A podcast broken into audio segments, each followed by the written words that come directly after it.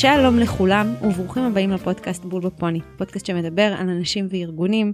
אני בת חן פרימור ואיתנו היום אור דניאל, מנהל למידה בחברת הייטק, סופר, פודקסטר ומנהל קהילות. והיום אנחנו נתמקד יחד בלמידה בארגונים. שלום אור היקר, מה שלומך? שלום, שלום, אני כל כך מתרגש להיות פה. אני מאזין קבוע של בול בפוני, אז uh, תודה רבה.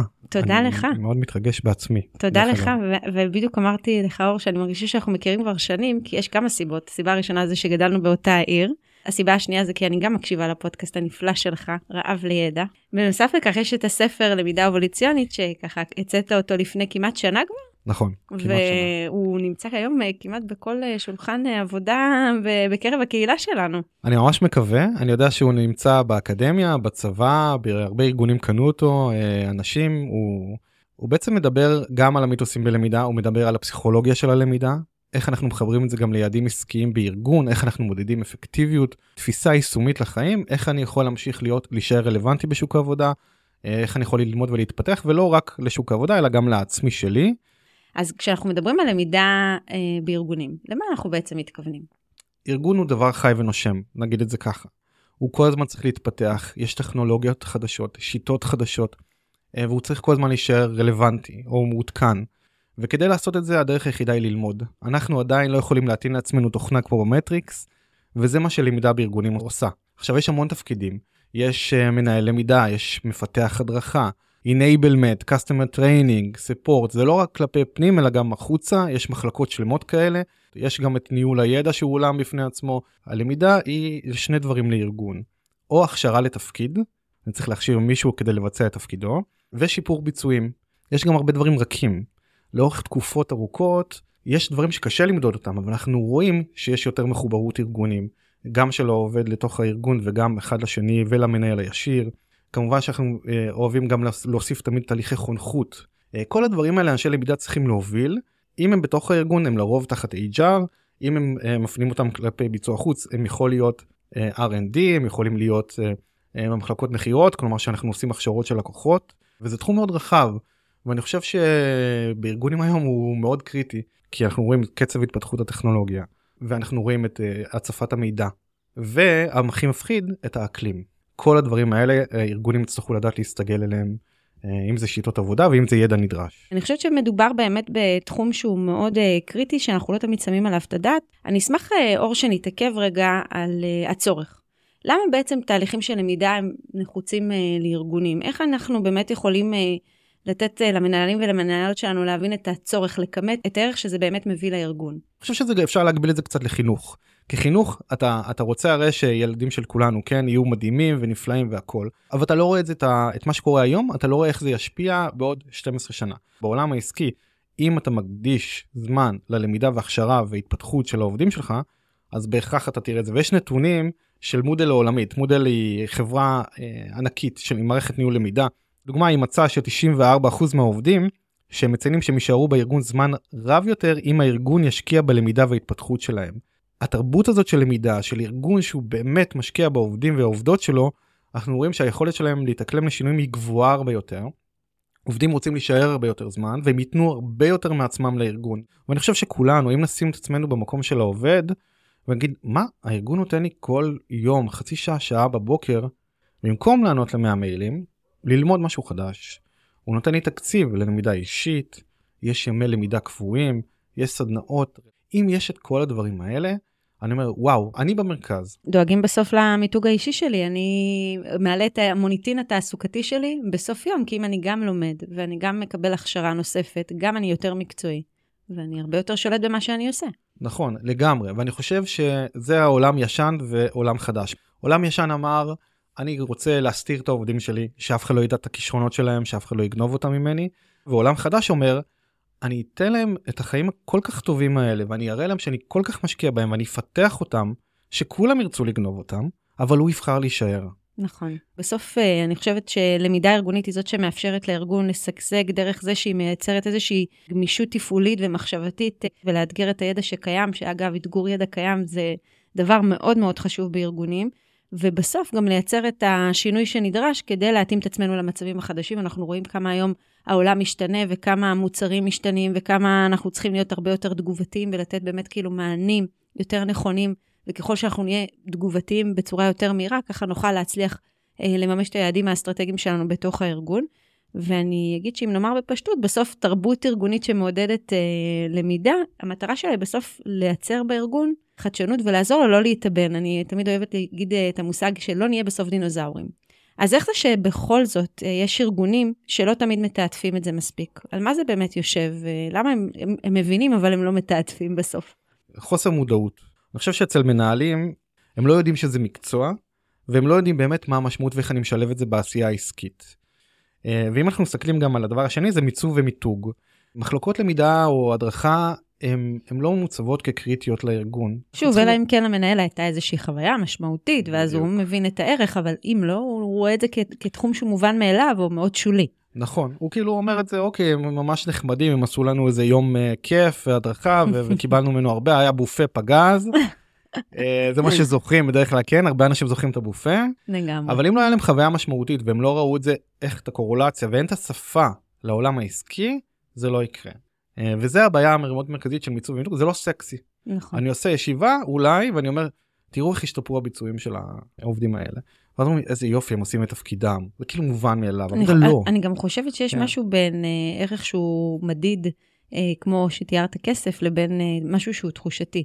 למרות שאם מסתכלים על הטווח הארוך ורואים את הביצועים שמשתפרים, הם בעצמם יביאו להישגים כלכליים הרבה יותר גדולים בארגון. נכון, נכון, נכון לגמרי, זה בול ככה. אני אקפוץ רגע לדבר השלישי, זה הראייה לטווח רחוק. קצת דיברנו על זה מקודם, וזה באמת דומה לחינוך, כי קשה לראות את הפירות של כל תהליך שאנחנו עושים.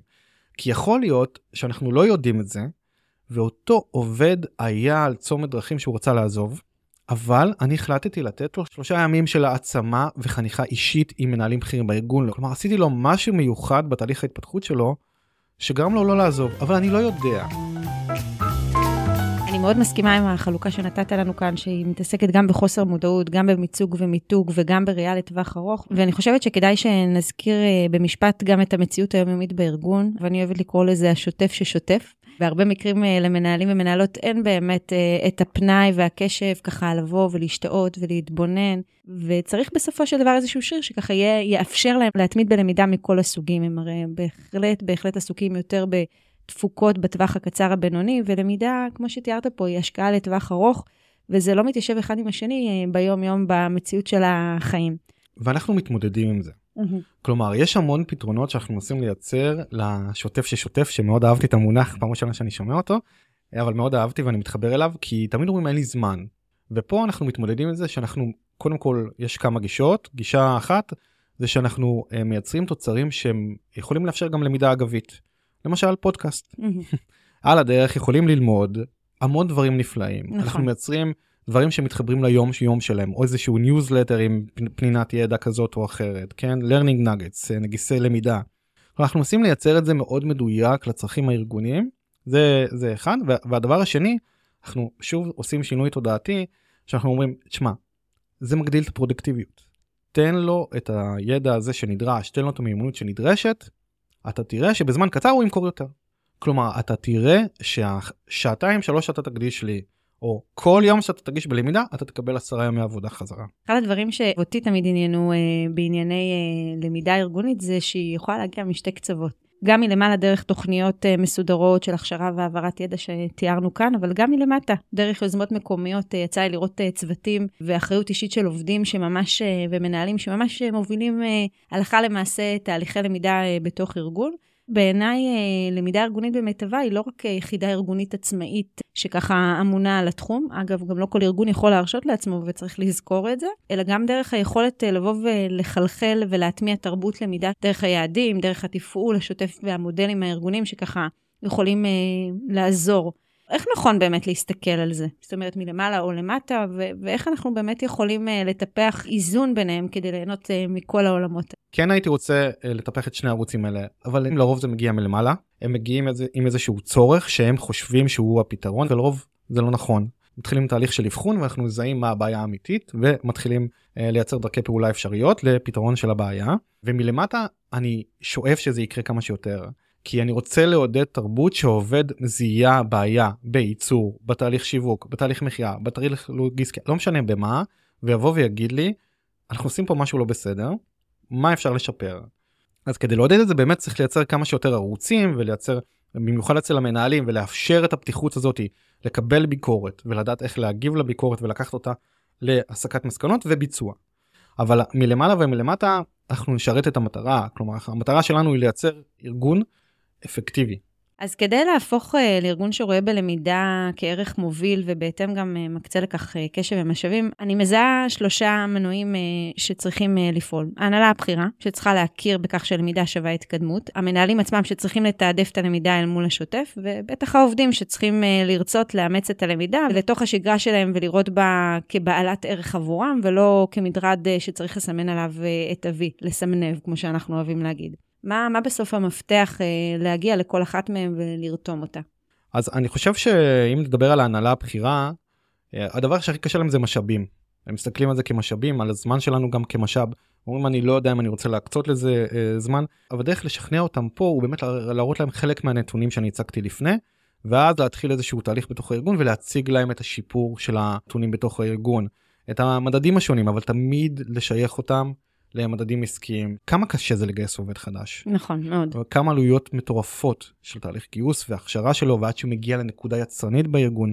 ואם אני מצליח להעריך את חיי העובד בארגון שלי ולספק לו גם התקדמות בתוך הארגון אני, ואני יכול להראות את הנתונים האלה, אז אני יכול לראות שהתהליכים האלה יחסכו המון המון כסף. אז להראות את זה להנהלה את ההצלחה זה מאוד קריטי. אגב, מספיק היום בין שנה וחצי לשנתיים, זה כבר הישג מרשים אה, בארגונים היום עם כל הג'וניורים למשל. זה אתגר מטורף. נכון. אנחנו רואים שוק לא יציב, אנחנו רואים הרבה עובדים שהם אומרים, אני, הארגון מסתכל בי כ... במדד עסקי והשייכות שלי לארגון היא לא פקודה כלומר הוא משרת מטרה הוא מביא לי משכורת מעולה אני בא נותן את העבודה שלי אני איש מקצוע ואני הולך ו- וזה הגישה היום ואנחנו רואים את הדורות היותר צעירים דווקא שאומרים אני נשאר שנה שנתיים והופה אני ממנף את עצמי ועובר לארגון נכון. וזה מאוד מאוד נפוץ. נכון. אה, עכשיו לגבי המנהלים את אמרת את זה הכי יפה השוטף ששוטף מהמם. הם ממש הם גולשים בים של משימות שיש לי אינסוף יעדים אני חייב לעמוד בהם אני חייב שהעובדים שלי כל אחד יהיה טיל שידע לשגר את עצמו למקום הנכון. ופה זה הבעיה כי זה נתפס אצלם כבזבוז זמן אני רוצה שהוא יתעסק רגע בשיחות ללקוחות אני לא רוצה שעכשיו הוא יישב וילמד חצי שעה שעה בבוקר לא בשעה שהוא הכי רענן סליחה נכון. אל תיקחו לי את העובד. יש מחקרים שאומרים שרק שעתיים וחצי ביום אנחנו עובדים בכלל בצורה פרודקטיבית. אז הנה פה זה נתון שנותן לכם כמנהלים כלי, תנו לו את החצי שעה שעה ללמוד ביום אתם תראו שמהשעתיים וחצי ביום שהוא באמת עובד אז הפרודקטיביות תעלה והוא יעבוד שלוש וחצי שעות ביום קיבלתם את השעה הזאת פלוס עוד שעה בכל יום שווה. ואמרנו לעובדים עצמם העובדים עצמם גם אין לנו כוח תמיד מרגישים שמעמיסים עלינו רגע עוד איזושהי סדנה עוד איזושהי הכשרה. אבל אם אני משייך כל דבר למה זה נותן להם איך זה מקדם אתכם איך זה מקדם את הזהות המקצועית שלכם בצורה יותר משמעותית. יכול להיות גם לפן האישי כן כי יש המון ארגונים היום אנחנו רואים את זה שאומרים בוא ניתן להם שעת יוגה בוא ניתן להם שעה כזו או אחרת של למידה אה, מועדוני ספרים בוא נקרא ספר מקצועי ביחד נדון בו כל הדברים האלה מפתחים את, ה, את הזהות המקצועית שלהם.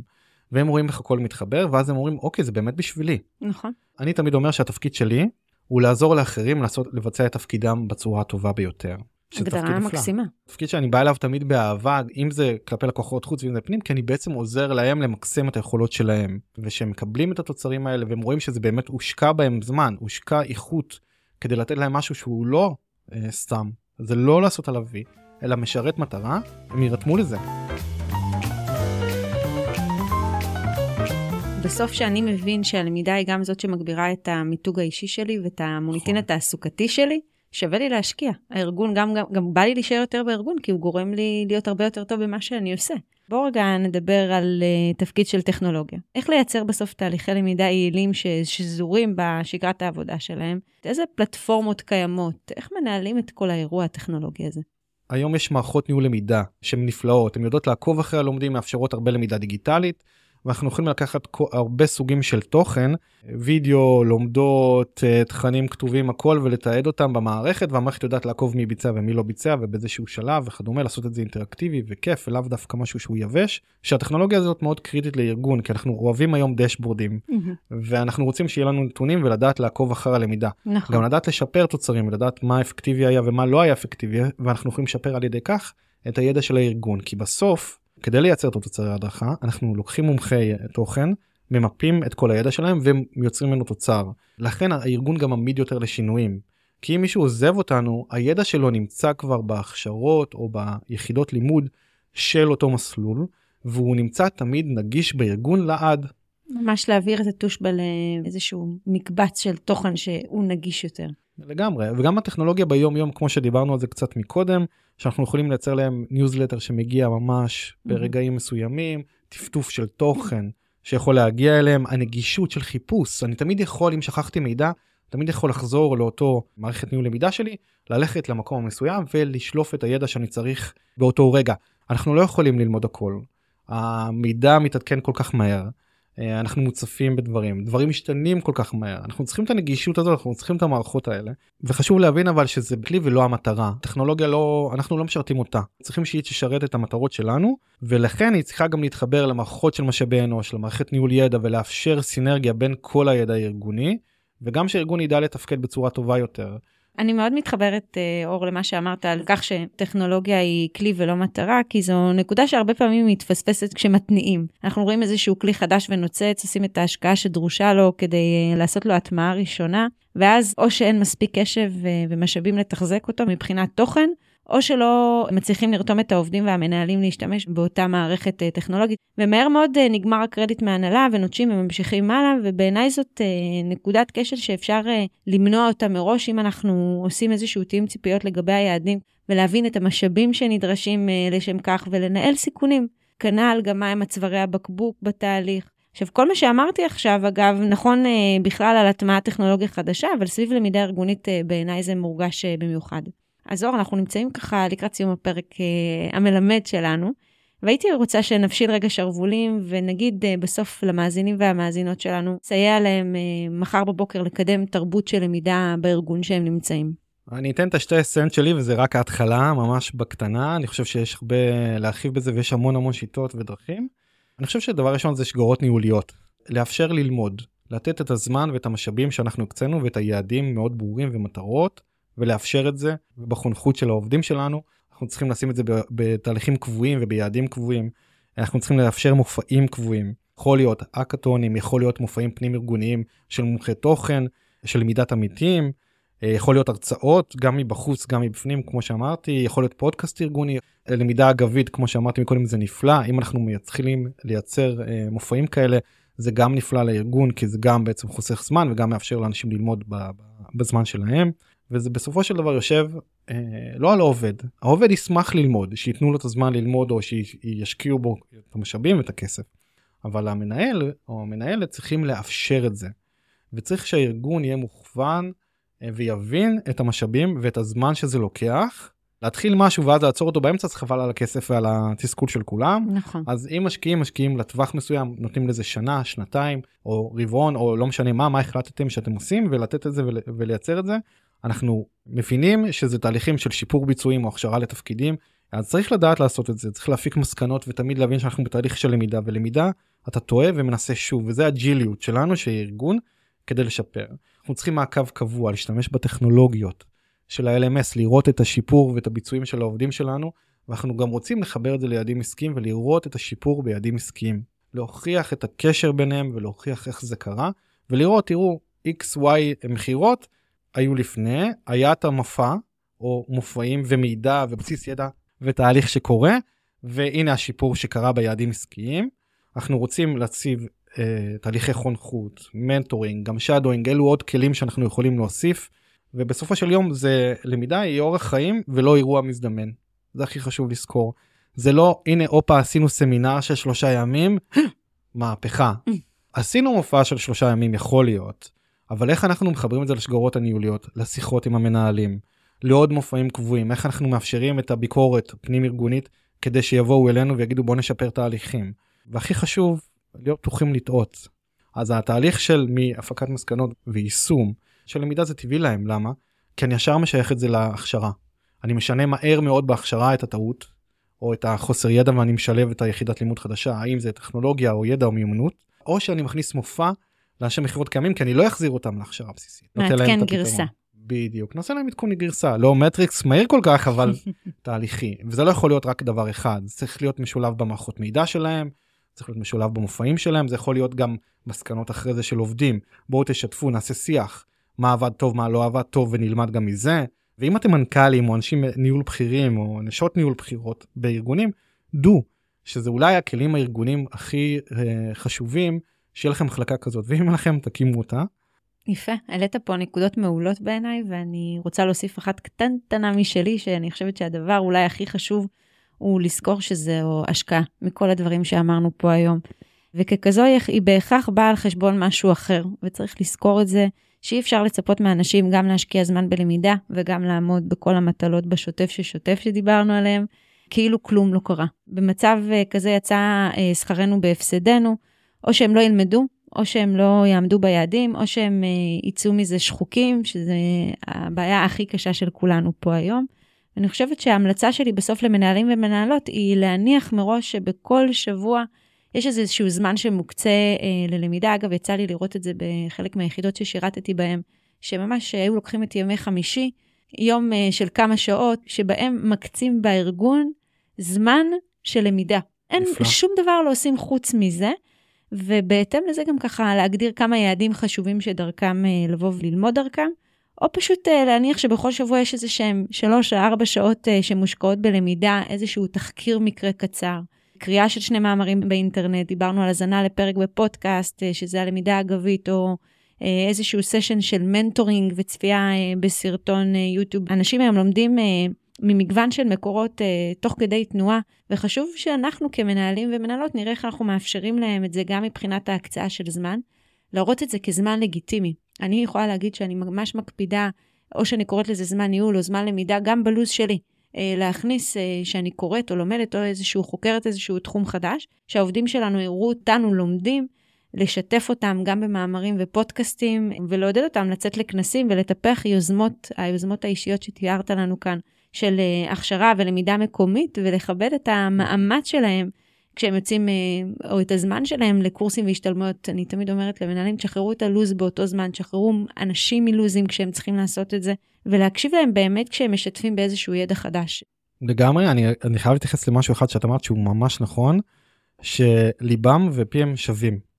כלומר, לא להגיד אנחנו ארגון לומד ומלמד ונותנים את הזמן ומאפשרים, ואז למחרת בבוקר בתור מנהל לבוא להגיד עזוב עזוב את החצי שעה שלך בוא יש לי משהו משימה חשובה. כלומר לאפשר ובאמת להיות עם המיינסט הזה שמה שהחלטנו זה מה שאנחנו עושים. זה ממש. קריטי. יואו, עבר הזמן שנהנים. יש לי אני, אני. רוצה אני רוצה כמו שבפרקים האחרים ששמעתי תודה לך חנצ'וק על המפגש. את כזאת מהממת גם בחיים האמיתיים וכמו שמאזינים לך את בדיוק ככה גם קופי פייסט בעולם האמיתי שזה בדרך כלל לפעמים לא לא קורה אבל הנה פה הצלחנו ואת uh, מהממת והיה לי לכבוד להיות בפרק שלך. אני ממש מסמיקה ואני מאוד מודה לך, ואני בטוחה שאנחנו עוד ניפגש עוד הרבה. תודה יקירי. תודה. ביי, תודה. להתראות.